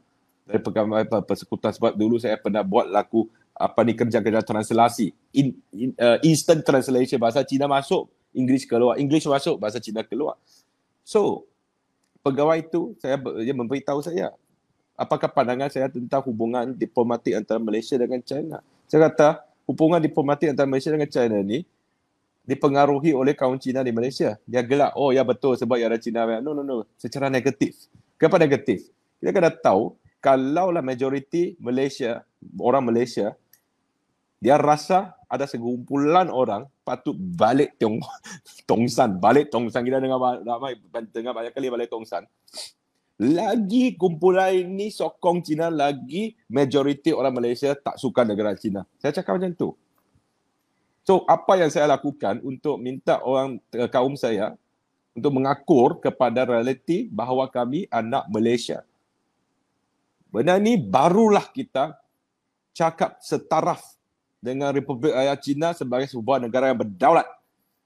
Kita tengok ada kalau ada kes pencerobohan okey oleh Republik Rakyat Cina kita kena defend Malaysia. Janganlah cuba nak defend Republik Rakyat Cina kalau benda yang sama dilakukan oleh Jepun you tidak akan buat benda yang sama. Ini bukan sebab rasional. Ini sebab kamu ada satu yang ketaatan secara emosi terhadap negara Republik Rakyat Cina so seruan ketiga saya mengakur kepada realiti bahawa kami adalah anak Malaysia dilahir akan mati di sini. Ni tempat tumpah darah kita. Kita kena faham kebudayaan negara ini dulu sebelum kita memahami kebudayaan negara lain. So negeri Republik Rakyat Cina sekadar saya ingat saya pergi saya kena minta visa. Saya kena cari pasport. Itu tiada kena mengena dengan aku negara itu. Kalau berkawan setaraf saya tak mau kau tahu memang memang kita kena ingat tiga benda ni. Apakah bahasa ibunda kita? Apa yang kita warisi? Seruan saya, ha? warisi dalam kebudayaan Tionghoa. Dan siapa manakah negara kita tumpah darah sebenarnya dalam hati, dalam batin. Bukan dalam mulut saja, dalam batin. So seruan saya telah saya menyalurkan melalui platform sosial media saya, platform pengarangan penulisan saya di Abah Cina ini sekadar apa yang saya boleh lakukan sebagai seorang individu, seorang peguam belah tadi firma guaman yang kecil. Kalau boleh jumpa dengan uh, orang, cakaplah. Jumpa dengan Dong Zong, bekas Presiden Dong Zong. Kalau boleh bahas, bahaslah. Pernah saya lakukan. Tapi saya nak kaum Tionghoa di Malaysia memilih SPM daripada UIC secara sukarela. Bukan secara paksaan. Paksa tu dia selalunya ada benda yang boleh lawan. Kalau kita paksa, kita tolak, kita tutup sebegitu, dia geram, dia buka lagi satu lah. Saya mau saya mau menyap, mereka realize bahawa dia ada Malaysia. Dia harus utamakan aliran kebangsaan dia harus utamakan bahasa kebangsaan, dia harus utamakan tanpa melupakan kebudayaan sendiri. Kebudayaan Malaysia kena faham dulu. Agama rasmi kena faham. Sekarang ditanya kawan saya, ah, uh, uh, apa ni perang, jangan cakap perang Uhud, perang Badar, jangan tak Iman Syafi'i, jangan sebut pasal itu. Tanya apa beza umrah dengan haji, tak tahu. Apa maksud terawih, tak tahu. Kalau orang yang bergaul dengan kaum Melayu, dia tahu terawih tu apa waktu puasa okey sembahyang terawih. Dia tahu umrah tu uh, uh, pergi Mekah luar zaman haji kau. Pergi menunaikan haji tu dalam lingkungan uh, sebulan dua bulan dalam perayaan haji tu. Uh, kena buat booking kena dah kita tahu sebab kita bergaul dengan orang Melayu. Tapi seperti apa Cikgu Ijat cakap tak ada pendedahan tak ada explore. Dia tak tahu. Dia tak tahu Jangan kata tak tahu. Saya tanya siapa timbalan Perdana Menteri di Malaysia. Dia kata, oh itu, itu. Saya, hai, sekarang Malaysia tak ada timbalan Perdana Menteri lah. Ya, siapa empat menteri kadang pun tak tahu. Uh, Perdana Menteri siapa bukan bukan itu Mu, Tan Sri Muhyiddin. Eh, baca lah soal khabar. So, apa pun tak tahu. Kena tahu lah, kena memahami. Orang kampung Melayu kat kampung pun tahu lah sekarang. Uh, Pak Long lah sekarang Perdana Menteri kita. Pak Long. Siapa nama? Ismail Jabri. Okay, ada. Dia orang tahu. Siapa Ketua Pembangkang? Anwar Ibrahim. Semua tahu. So, seruan saya adalah tiga benda tu. Mengenal pasti bahasa ibunda. Mengenal pasti apa kebudayaan yang ingin diwarisi. Dan juga mengenal pasti kedudukan kamu di negara ini sebagai anak Malaysia ke kepada anak asing. Kalau kamu hati naluri negara lain ke orang suruh balik negara itu jangan salahkan siapa-siapa. Kan? So inilah seruan saya melalui platform ISMA kalau ada orang yang yang boleh salurkan ini membantu saya salurkan cadangan ini kepada rakan-rakan yang bakal menghantar anak untuk belajar UEC ini mohonlah pertimbangkan sejak sukarela menghantar anak untuk belajar mana-mana institusi pelajaran kebangsaan yang yang yang menawarkan peperiksaan SPM dan selepas itu matrikulasi ataupun STPM. Itulah seruan saya kepada Dong Zong. Dan seruan saya kepada masyarakat Cina secara am yang saya lakukan dengan pelbagai cara tapi sebagai seorang individu saja. Saya memang saya memang kagumlah dengan semangat Cikgu Ijat ni ada dan juga saudara moderator untuk join NGO seperti ISMA seperti NGO yang tadi Cikgu Ijat sebut tadi untuk memperjuangkan hak-hak semua tu. Tapi apa yang saya lakukan, dapat saya lakukan, saya lakukanlah. Sekian, terima kasih. Saudara moderator. Baik, terima kasih kepada panel kita yang kedua, serta ya, atas perkongsian uh, beliau sebentar tadi. Jadi kita perlu ingatlah tiga seruan ya yang dikongsikan oleh beliau. Jadi um, secara ringkas lah eh, secara ringkas uh, pada pendapat uh, Cikgu Izzat Johari dan juga Mr. Tai, uh, apakah yang boleh kita simpulkan okay, tentang tajuk wacana kita pada hari ini.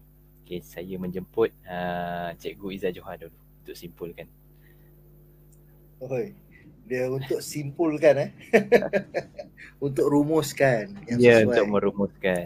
Kita kita sambil-sambil nampak tak betapa indahnya bahasa kebangsaan ataupun bahasa Melayu. Kesesuaian yang digunakan. Saya saya ni bukan pakar bahasa. Tapi kadang-kadang uh, kita kita tanamkan diri kita sendiri. Dan untuk makluman semua, uh, kita sebagai rakyat Malaysia ni memang perlu mengutamakan bahasa kebangsaan. wajib bukan perlu lagi mana kita kena kena pertahankan bahasa bahasa Melayu sebagai bahasa kebangsaan kita di mana saya tak boleh nak cakap tidak setuju uh, sebab saudara Zihau ni dia adalah seorang apek Cina uh, dia dia dah menggelarkan diri dia apek Cina di mana kalau di zaman kita dulu-dulu apek Cina ni adalah kalau orang kampung dia baca seolah-olah orang Melayu tapi kategori putih sebab apa atuknya mesti pandai bahasa Jawi. Mesti pandai baca surat khabar utusan Melayu dulu. Sebab tulisan Jawi. Jadi nak ceritanya, kalaulah dua tiga generasi yang lepas pun dah menggunakan bahasa kebangsaan iaitu bahasa Melayu juga tulisan Jawi, apatah lagi anda yang ada sekarang zaman sekarang ni. Sebab itulah kita kena pertahankan. Dan UEC ini boleh. Ah, ni agak kontradik sikit lah. Boleh kalau nak juga dilaksanakan tapi jangan minta keistimewaan yang ada untuk rakyat Malaysia. Jangan minta lah keistimewaan untuk masuk dalam pekerjaan ataupun swasta dalam Malaysia. Dan ini pun ada yang berlaku apabila pihak swasta cuba nak mengiktiraf UC. Dia tidak memegang kepada dasar kerajaan Malaysia, negara Malaysia. Ha, ini syarikat-syarikat swasta yang membelakangkan uh, dasar kerajaan Malaysia patut dikena halau ya. Tidak menghormati. Dan orang yang memegang ataupun orang bukan sekadar orang Melayu, orang Cina, orang India dan berbagai lagi bangsa perlu mempertahankan benda tersebut. Kalau mana-mana orang luar yang cuba nak mengganggu gugat perpaduan, kita kena tolak. Ha, jadi kesimpulan yang perlu dirumuskan untuk perbincangan kita uh, pada malam ini untuk yang menonton saya menyeru uh, sekali lagi tolonglah ya ada dua ada ada dua perkara saya saya harap dua perkara je yang pertama sekali tolaklah dah mula tiba masa kalau nak betulkan uh, keadaan sekarang tolonglah tolak ahli politik yang hipokrit dan yang menipu dalam manifesto. Ini yang pertama. Kalau tidak, minta maaf cakap, saya rasa saudara Zihau dan moderator mesti kena setuju. Sebab pucuk pangkalnya daripada politik. Kerana ia membawa kepada pentadbiran kerajaan Malaysia. Ah, ini yang pertama. Yang kedua, tolonglah. Wahai sahabat-sahabat, kawan-kawan yang berbangsa Cina, bangsa India, apatah lagi di Sabah Sarawak yang pelbagai bangsa tolonglah sedarlah bahawa kita ni betul-betul satu buah keluarga dalam negara Malaysia. Kita ni betul-betul sebuah saudara. Kita ni kalau tapi saya masalahnya ada kawan Cina kita ni macam adik-beradik. Ah, dah sampai tahap tu. Tolonglah kita penuhkan dalam diri kita ni cintakan negara Malaysia tolonglah tolak lagi unsur-unsur orang-orang yang menolak perpaduan ni. Sekolah kebangsaan, sekolah menengah kebangsaan, tolonglah wujudkan bahasa-bahasa pilihan yang lain. Supaya ia menjadi satu simbolik perpaduan negara.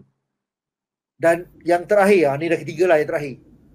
Saya menyeru untuk semua rakyat Malaysia kembali balik kepada rukun negara kita peganglah kepada lima prinsip rukun negara.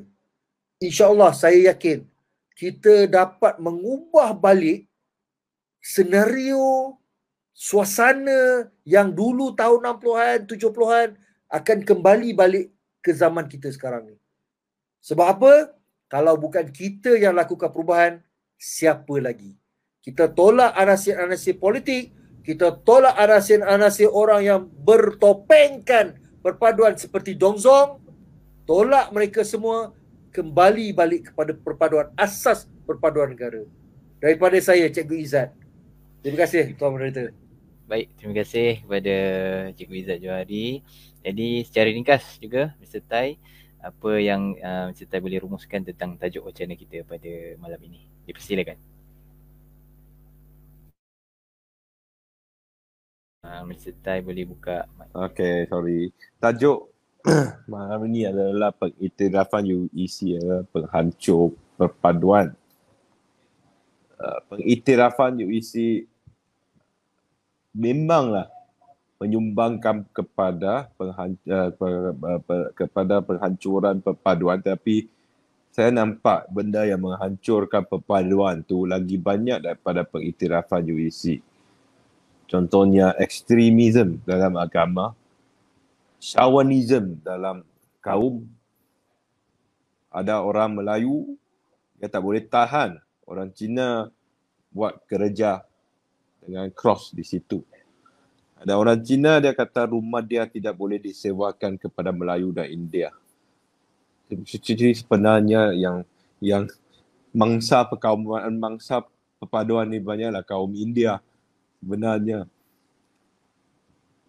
tapi kalau kita boleh berkomunikasi secara rasional kepada kaum lain melalui platform media sosial ataupun platform-platform lain, bahasanya kena disamakan dulu. Dialek dia berbeza itu tiada masalah. Orang Kelantan cakap Kelantan, orang Kedah cakap Kedah.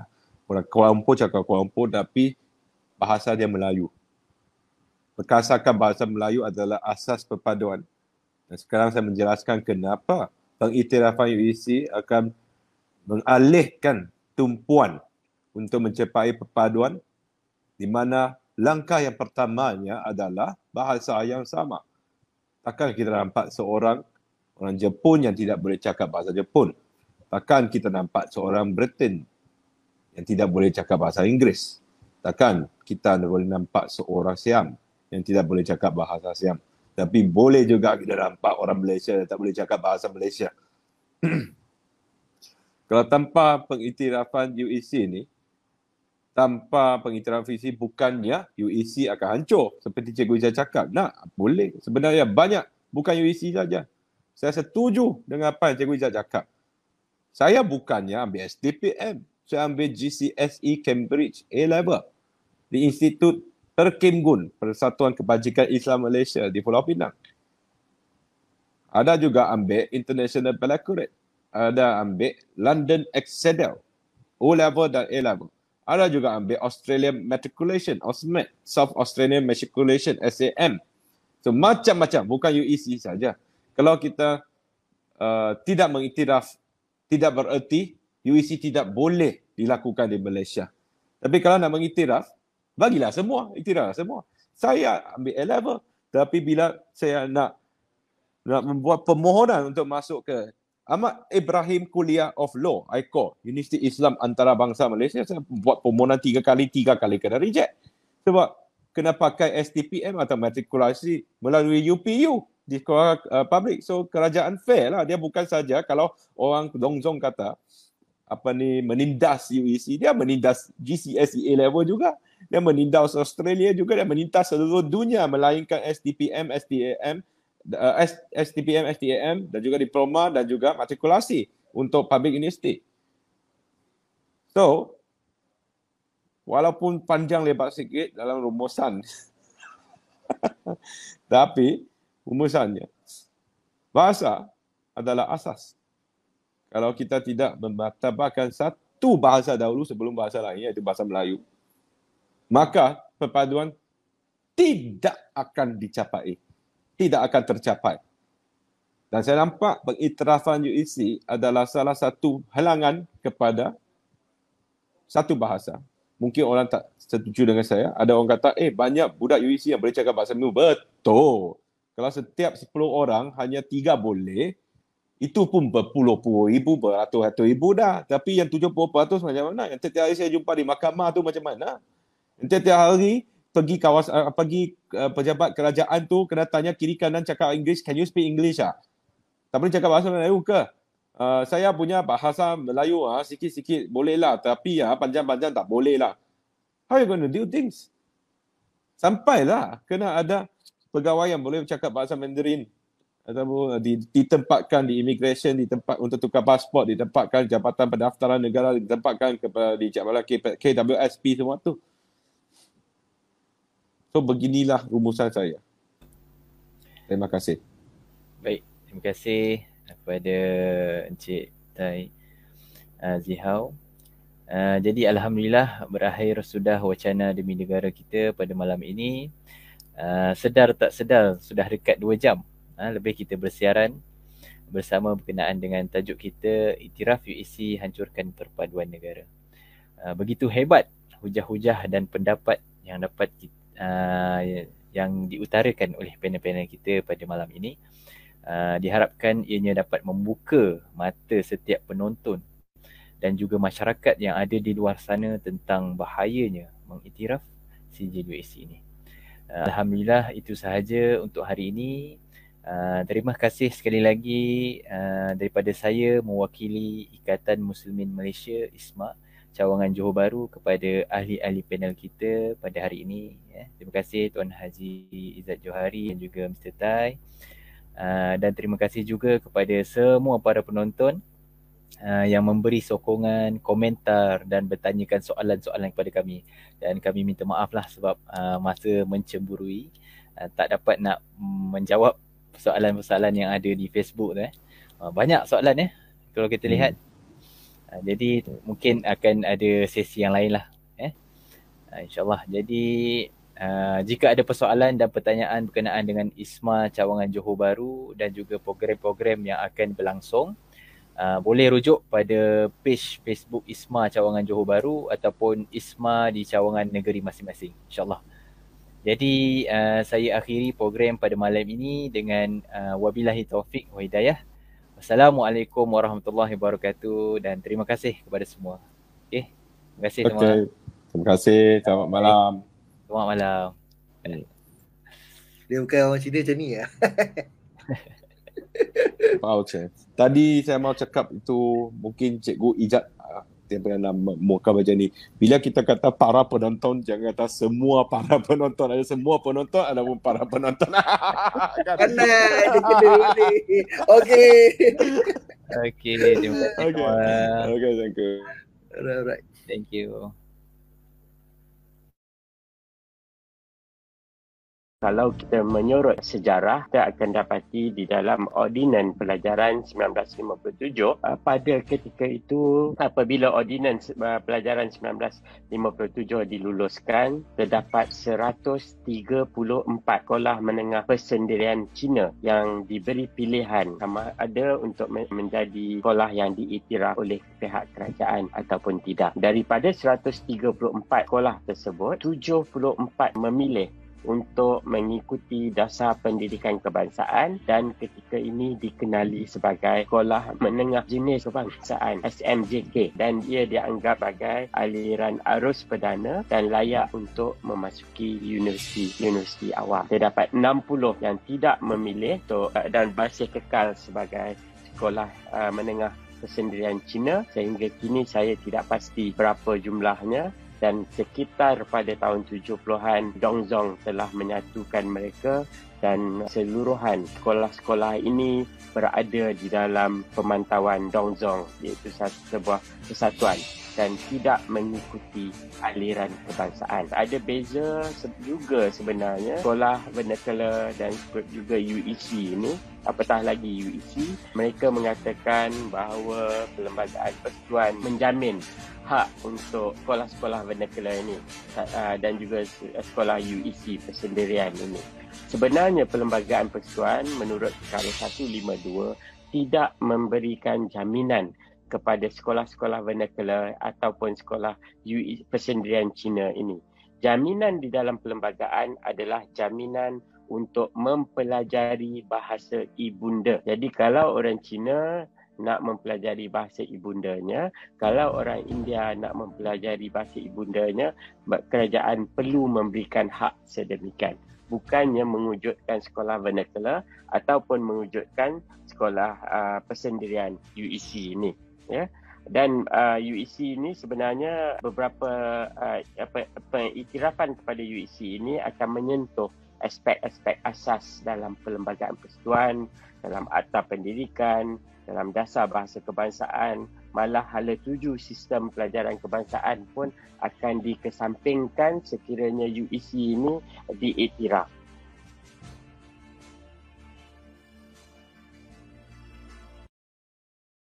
Eh, pergilah masuk ke kelas. Ha, ini saya nak tunjuk ni. Ha, ini buku. Ada saya ada tak orang politik pergi masuk sekolah. Ha, dalam buku ini, ini, tebal ni, eh, semua Cina ni. Eh, diselewengkan eh, semangat-semangat supaya anti Melayu. Contohnya pensejarahan. Tak ditekan sejarahan Melaka tapi ada buku khas sejarah diri Cina. Orang Melayu dikatakan dalam kes sejarah 13 Mei digambarkan berapa orang Cina meninggal 163 orang Melayu 25 India sekian itu dalam buku. Bagaimana keadaan guru ni mengajar menunjukkan bahawa seolah 13 Mei itu eh, yang eh, orang Cina yang apa pergi tengok ini buku. Eh, Islam, agama Islam. Dikatakan bahawa kita orang Islam ni satu hari semayang enam waktu hari Jumaat. Kemudian Islam juga digambar dalam buku dia orang ni kita pergi Mekah pakai baju Melayu. Kemudian digambar juga dalam buku dia orang ni. Ya. Eh, orang perempuan boleh jadi jadi imam semayang nampak ni macam mana boleh siapa yang pergi ni Ha, kita bercakap dulung-dulung. Ha, ini saya ada buku ni siapa yang bawa. Apabila pegawai di Kementerian Pendidikan dah habis akal. Tak ada dah, dia, dia orang kata tak ada dah orang di Kementerian Pendidikan pada menteri sampai bawah yang boleh depend dia orang. Dia orang telefon saya minta nak jumpa saya. Saya kata bawa mari buku di situ. Terjemahkan isi. Ada pada saya. Terkejut. Ha, ini. Sampai macam ni nak itiraf lagi UEC.